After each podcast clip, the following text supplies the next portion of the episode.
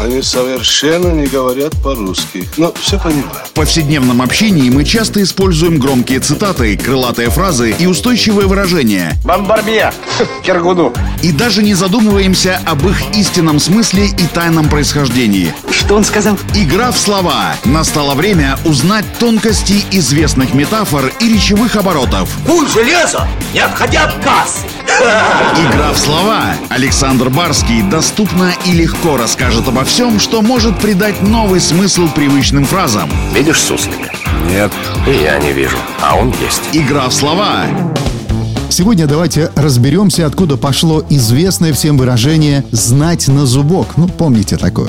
В наше время этот фразеологизм используется для обозначения оценки определенного вида знаний или навыка. Например, досконально знать что-либо, отлично в чем-то разбираться, превосходно владеть темой или безупречно помнить какой-нибудь текст. Говорят «знать на зубок». Игра в слова.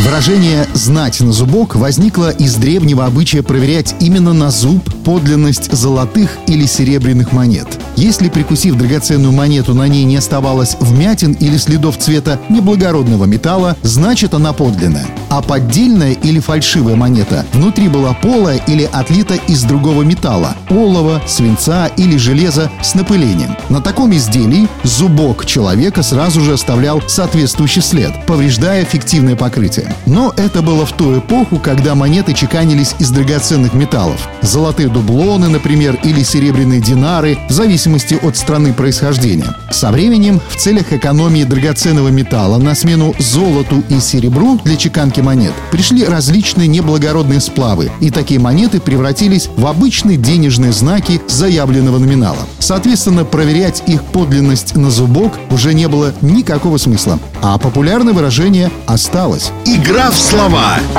Вот теперь вы знаете историю появления выражения «знать на зубок» и можете смело, а главное к месту, употреблять эту фразу.